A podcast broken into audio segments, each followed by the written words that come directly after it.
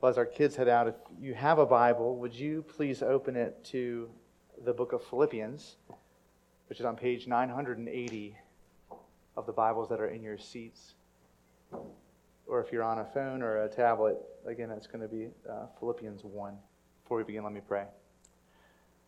Father, we praise you for the privilege of being able to worship together and then to gather around your word, which, as we've been singing, is precious to us. We pray that now you would please teach us and guide us. And we pray these things in Jesus' name. Amen. And so, Paul and Timothy, servants of Jesus Christ, to all the saints in Jesus Christ who are at Philippi, with the overseers and deacons, grace to you and peace from God our Father and the Lord Jesus Christ. I thank my God in all my remembrance of you, always in every prayer of mine for you all, making, prayer, making my prayer with joy because of our partnership in the gospel from the first day until now. And I'm sure of this that he who began a good work in you will bring it to completion at the day of Jesus Christ. It's right for me to feel this way about you all because I hold you in my heart. For you all partakers with me of grace, both in my imprisonment and in the defense and confirmation of the gospel. For God is my witness, how I yearn for you all, the affection of Jesus Christ. And it is my prayer that your love may abound more and more with all knowledge and discernment, so that you may approve what is excellent, and so be pure and blameless for the day of Christ, filled with the fruit of righteousness that comes through Jesus Christ, to the glory and praise of God.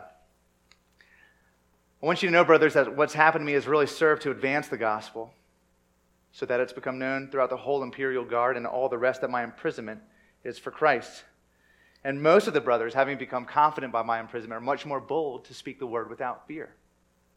Some indeed preach Christ from envy and rivalry others from goodwill.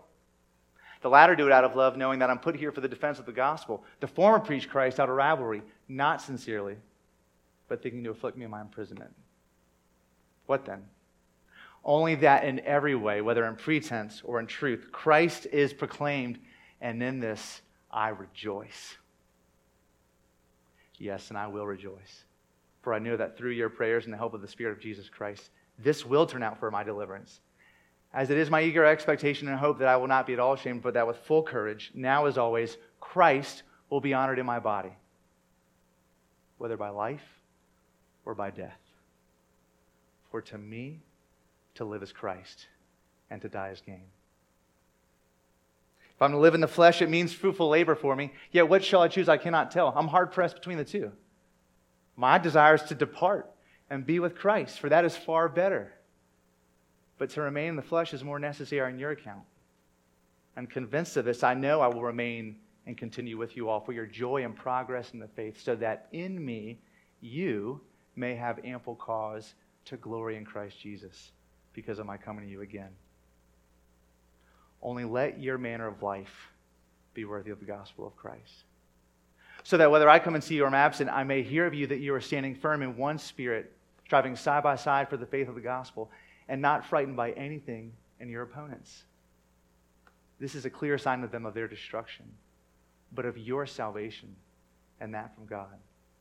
Because it's been granted to you that for the sake of Christ, you should not only believe in him, but also suffer for his sake, engaged in the same conflict that you saw I had, and now hear that I still have. So if there's any encouragement in Christ, any comfort from love, any participation in the Spirit, any affection and sympathy. Complete my joy by being of the same mind, having the same love, being in full accord and of one mind. Do nothing out of rivalry or vain conceit, but in humility count others more significant than yourselves. Let each of you look not only to your own interests, but also to the interests of others. Have this mind among yourselves, which is yours in Christ Jesus, who, though he was in the form of God, did not count equality with God a thing to be grasped, but made himself nothing, taking the form of a servant, being born in the likeness of men. And being found in human form, he humbled himself by becoming obedient to the point of death, even death on a cross. And therefore, God has highly exalted him and bestowed on him the name that is above every name, so that at the name of Jesus, every knee should bow in heaven and on earth and under the earth, and every tongue confess that Jesus Christ is Lord to the glory of God the Father.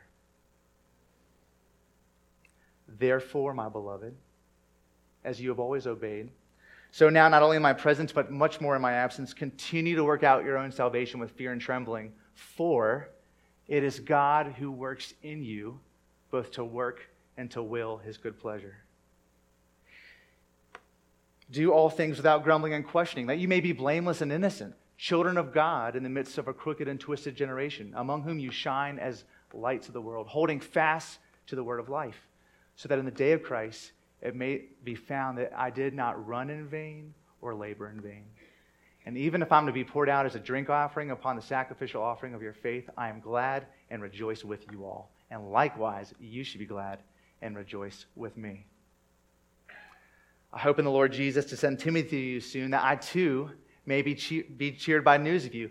For I've got no one like him who will be genuinely concerned for your welfare. For they all seek their own interests, not those of Jesus Christ.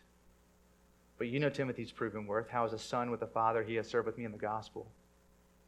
I hope to send him, therefore, just as soon as I see how it will go with me, and trust in the Lord that shortly I myself will come also.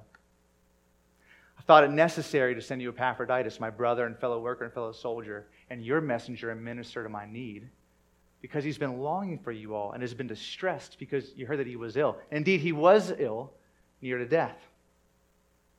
But God had mercy on him. And not only on him, but on me also, lest I should have sorrow upon sorrow.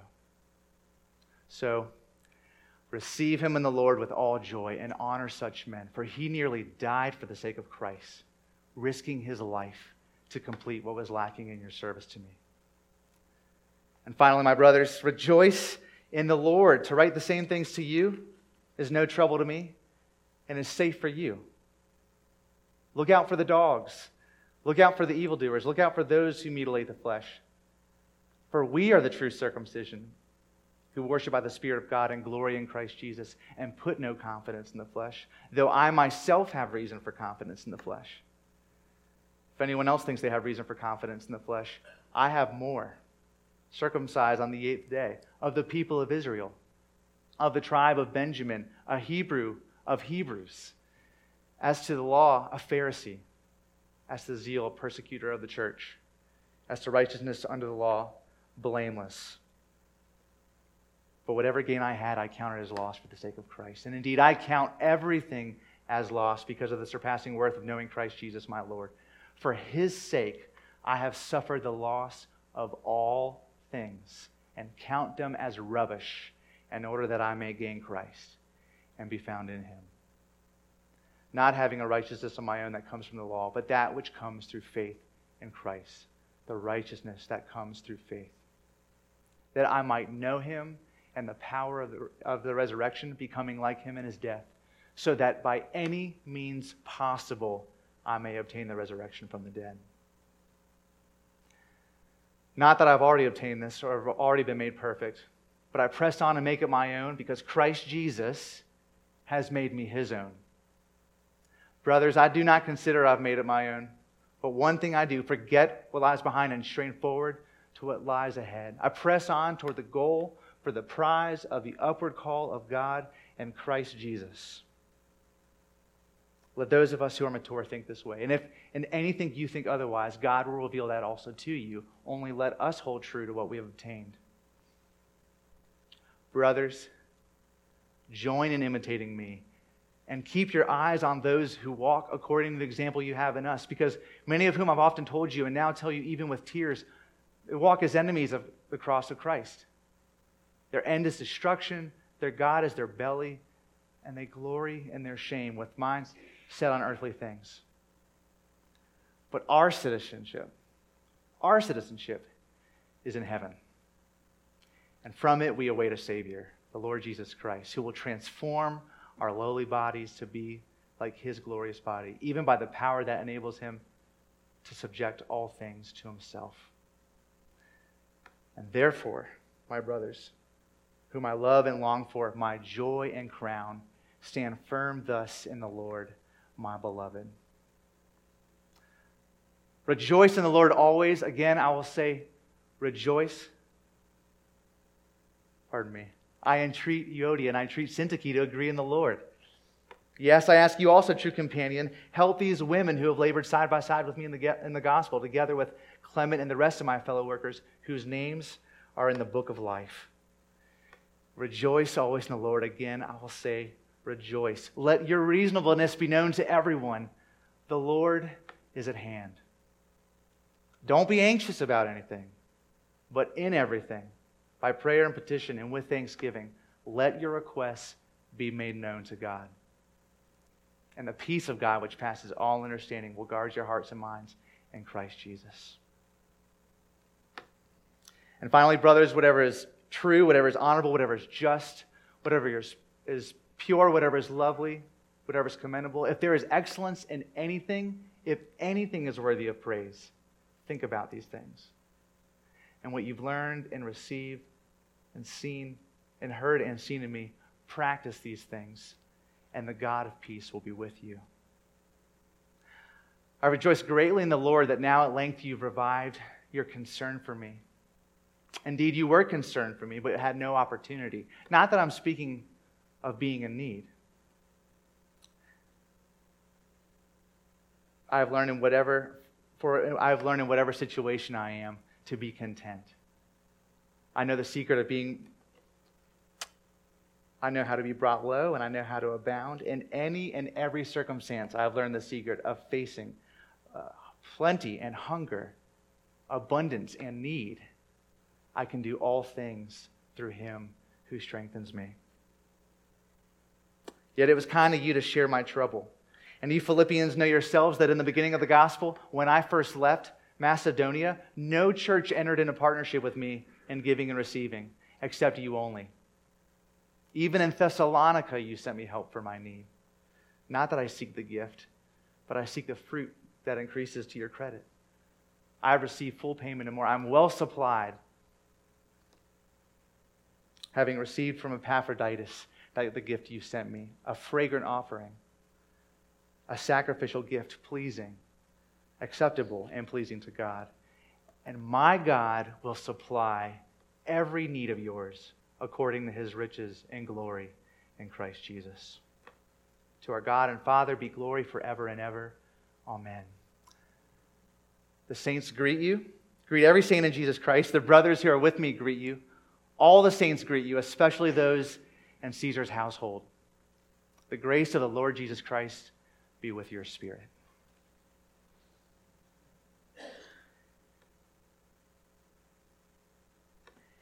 As we get together on this first Sunday of 2019, we're in this brief window in which people are talking about New Year's resolutions. It's that time of the year, and I don't know what yours are or what you talked about with friends. Some people have resolutions related to health, you know, getting back into shape. That's the reason why every gym uh, known to man has a special right now for joining them for the first time. Maybe uh, you've got some new personal commitment to be together with your family more. Today, I want to tell you about one of my hopes, one of my hopes, not all, but one of them as our senior pastor here at St. Peter's for 2019. And that, that is that we would be a people who grow even deeper in our knowledge of and our love for the scriptures. That we'd be a people who study them that we would be a people who marinate in them, that we'd be people who honestly wrestle with the parts that, we, that confuse us or that we might not like. That every one of us would be able to get to January 1 of 2020, God willing, and be able to look back and say, I've been reading the Bible for a long, long time, and somehow God has shown me even more things about Himself this year because of the ways that we've been studying Him and because of the ways that He sustained me through what we've been going through. Now, it would be totally fair of you to be wondering, why is that a goal of mine? Okay, now obviously, yes, there's a sense I'm a pastor. Pastors, of course, love want people to be reading their Bibles more. But, but why is it that I would want that to be one of our goals as a church family? For example, is it because, if you're new here, I'm one of those legalistic pastors? Okay? I want to encourage you that is not the case. Absolutely not. Even having been here for just a month, I know this is not a church where we think that God loves us anymore if we somehow prove ourselves to Him or our, our holiness or our goodness. That's not the gospel. That's not us. That's not why I want us to wrestle with this. Or you might be wondering, am I one of those pastors that thinks, above all things, this needs to be a community standing for truth? We need to be a people of truth. And yes, that's true in a sense. The truth is critical. But we read all the time in the Bible, especially the Gospels, about people who knew the truth and yet they had the truth and right ways of thinking without love. Just think of the Pharisees. And so that's not the main reason. So, if those aren't the reasons, why would I be calling us to this in 2019 as this church family? To put it very simply, if, if we are not a people who are engaging and growing in the Word in this way in 2019, I personally don't know how we are going to handle the different things that this year might bring in our lives. I don't know how we're going to do it. The things that God might bring in my life, the things that He might permit to happen in your life. You know, uh, and, and who knows what it could bring? It, it could bring unexpected diagnoses. It may be job loss, financial strain, conflict in relationships, or maybe we have a, a son or a daughter that makes a choice that ultimately makes us just feel like failures as parents. Any of these things could happen, and the vast majority of them is completely out of our control. What are we going to do, and how are we going to respond when those things happen this year? How are we going to res- how are we going to face the temptations that all of us experience when those things happen? Which which might be to wonder: Is God real? If He's real, is He in control? If He's in control, could He possibly be good? How are we going to wrestle with those things? But not just that, how are we going to wrestle with the good things, which can be equally dangerous for us? Okay, how are we going to wrestle with maybe a huge promotion at work that we never expected? Okay, or a, a financial windfall that came out of the blue? Or, or maybe, maybe the gift of a, a, of a spouse, maybe getting married, or maybe the gift of a first child, or a grandchild. Now, these are great things, but if they are made to be idols, or if we give them disproportionate amounts of love rather than God, they're not good things. It's, it's, it's not the way that we're to respond to them, and it's dangerous. How are we going to respond to these things? One of the ways that we'll do so is this gift that God gives us, in addition to the power of the Holy Spirit, which we are called to walk in every day, which is the gift of His Word.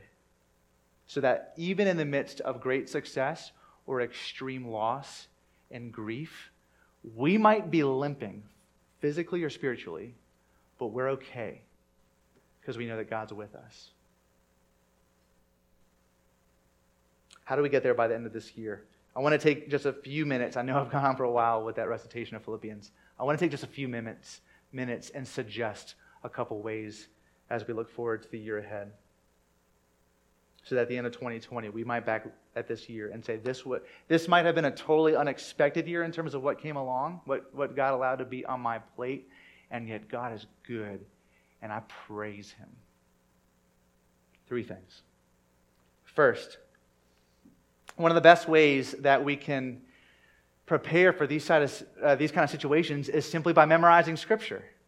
Okay? That is a huge way that we can prepare. And, and it, doesn't, doesn't have to be a book, it doesn't have to be chapters or even passages. It might just be a verse here or there. So now I can explain why I started off the sermon that way. Um, a couple years ago, I saw this pastor get up, and he, he, he didn't need any help. he knew Philippians like that, did it off the top of his head. And I was completely blown away. And I was blown away because I didn't feel like I'm that smart. Uh, I thought, I could never do this. And yet, in that moment, I thought, you know what? I'm going to try to give that a try. And, and, and hopefully, I can be encouraged myself and maybe encourage other people. Now, you know why I was able to memorize that? I want to encourage you in this. I did not memorize that, and I know there were parts where I switched verses and a couple words. I did not do it out of strength. Okay? I did not do it out of intellectual strength. Those who know me really well know I'm a really forgetful person. Okay? Lauren jokes two days out of the week, I will walk out of the door with shaving cream on my, on my earlobes. Okay? I'm sure I've greeted some of you on a Sunday morning with that. Okay, I'm just absent minded. Kevin can't knock on my door and, and have me invite him to come in without me forgetting I didn't unlock it. That happens all the time. I have a terrible memory. Okay, so I wasn't able to do it out of intellectual strength.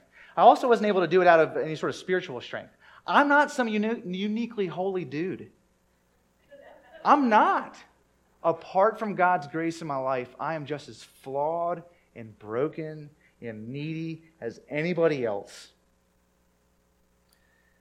But I knew if I didn't commit myself to memorizing the scriptures in some way, I'm going to just naturally revert to the guy that I always become, who was naturally selfish and, and uh, greedy uh, and, and not loving. Now, I'm very grateful to know that the scriptures are very much, and, and being in them and studying them is already very much a part of your DNA as a church. Uh, I was encouraged when I got here and I found out that Kevin and uh, Anna were already inviting our teenagers to be studying scriptures. I know they were working on Matthew 5. I think they had one student that memorized Romans 8, another one, Revelation 21, I think, maybe Revelation 7. But I was so encouraged to find out this is already a part of who you are. And, and you should know also that our leadership team, as we meet for our weekly meetings on Monday mornings and we're gathered around a table, we're also memorizing scripture together. That's not because we have to, anything to prove to each other. That's because we want to be united together as a people in the Word. And so, if that's not something that you're already doing in some way, I just want to encourage you find, maybe find your own way. And again, it can be as simple as a verse a month, maybe a verse a week, but something that means something to you particularly so that when you're in difficult situations, you know off the top of your head, well, this is exactly when, when people are criticizing you, and maybe it's fair, you can be reminded, I know exactly who I am because I know scripture that reminds me who I am. I'm, I'm totally confident because of who Christ is for me. Or when you don't know what to do, you can remember in James when it says, pray for wisdom. That is one great way that God will strengthen us and handling the things He's going to put before us is by memorizing the scriptures. Number two, and this is a corollary of number one, we can grow in our knowledge of the scriptures, and I know this sounds like the Sunday school answer, but by regular study and engagement with the Bible. Just regular study. For some of us, it's really natural for that to be every day. For others of us, it's not. But if we want to grow in our joy and experience of God, which I think we all in theory would agree we want, we have to have some kind of regular engagement with the Bible. And again, it's not, it's not to try to be better Christians or better people or that other people might look at us and think more highly of us. It's because we need to be fed spiritually. I want to give you an example. Has anyone ever heard the word hangry? Okay, 2017, hanger, hangry, was added to the Oxford English Dictionary. Okay, hunger and anger. The status of being irritated because you're hungry. Lauren and I joke about this all the time. Sometimes we'll be in a conversation and I might be a little snappy, and she's like, Bryan, just asking, have you had something to eat recently? And I'll stop and go, oh my goodness, that's why I'm so angry. I'm hangry. Please, let's go, let's have something to eat now.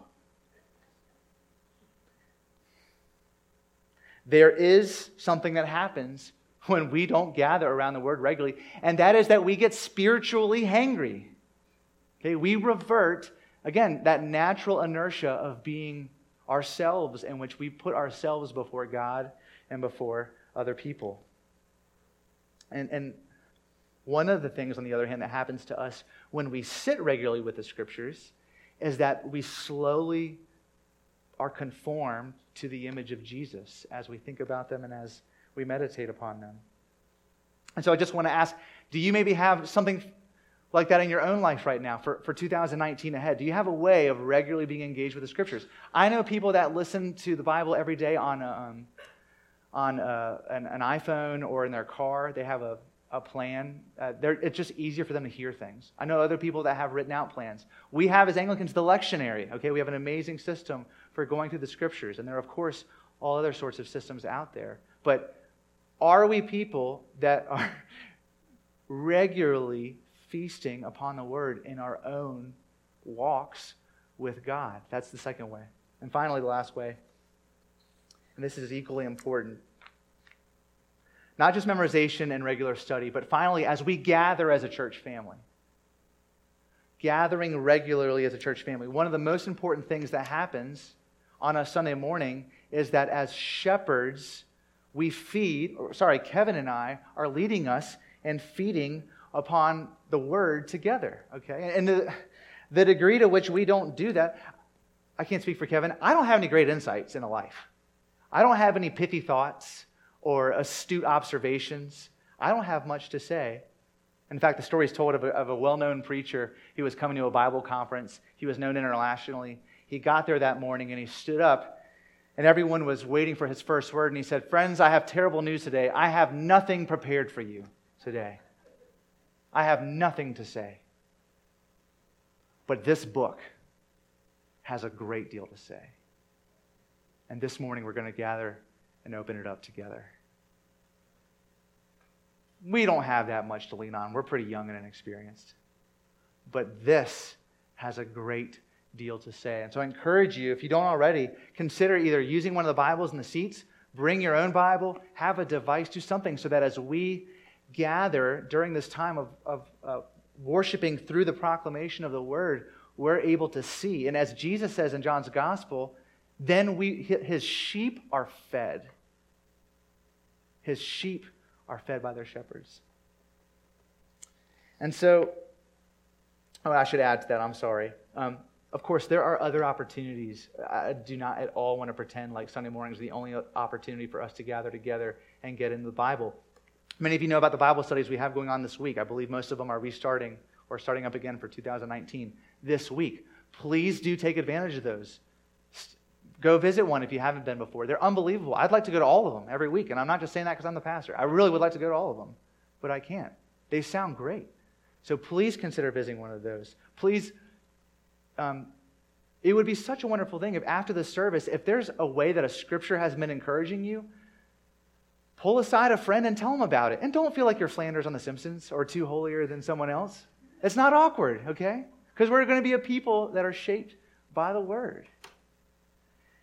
And so, as I close, just an important clarification. As I pray that we will increase and continue to be a people growing in the word in 2019, do not hear me wrong. This is not, this is not about performance. Amen? This is not about legalism if we think that we have to uh, know our Bible better or uh, be really good in Bible study or small group or anything, and we have to prove ourselves in this other church family, uh, we're going to die. And this is not going to be a fun place to be. And, and most importantly, we know that we already have God's approval in Christ. That's what we were singing about earlier. It, talked about a confidence that we have. If we are in Christ, the New Testament says we have been adopted as sons or daughters. And I don't look at our, our eight month old son in two days, and I don't look at him, and if he's had a lot of dirty diapers that day, I'm not disappointed in him. Okay? I might pass him off to others. But it doesn't, I, I hope I, I, I, hope I change him. Um, but my love is the same. I've been so struck anew by it. sounds so cliche when people say, Oh, I have my first kid, now I understand the love of God. That's what's going on in my life right now. It really is. I adore him because he is mine. And when we talk about growing in our knowledge of the word, this is not because we're seeking to prove ourselves to one another or to God. It's because we were created for relationship with him. And that's one of the ways that we can get to know him. So I pray and I plead will you all continue in the zeal that has been so obvious that you have for God's word in 2019? That again, should Jesus not come back, we get to 2020 and we can look back and say, what a year. There were some things that were really great, there were some things that were devastating. But my God is with me. And I know so because I hold true to his promises to his people. In the name of the Father, and of the Son, and of the Holy Spirit. Amen.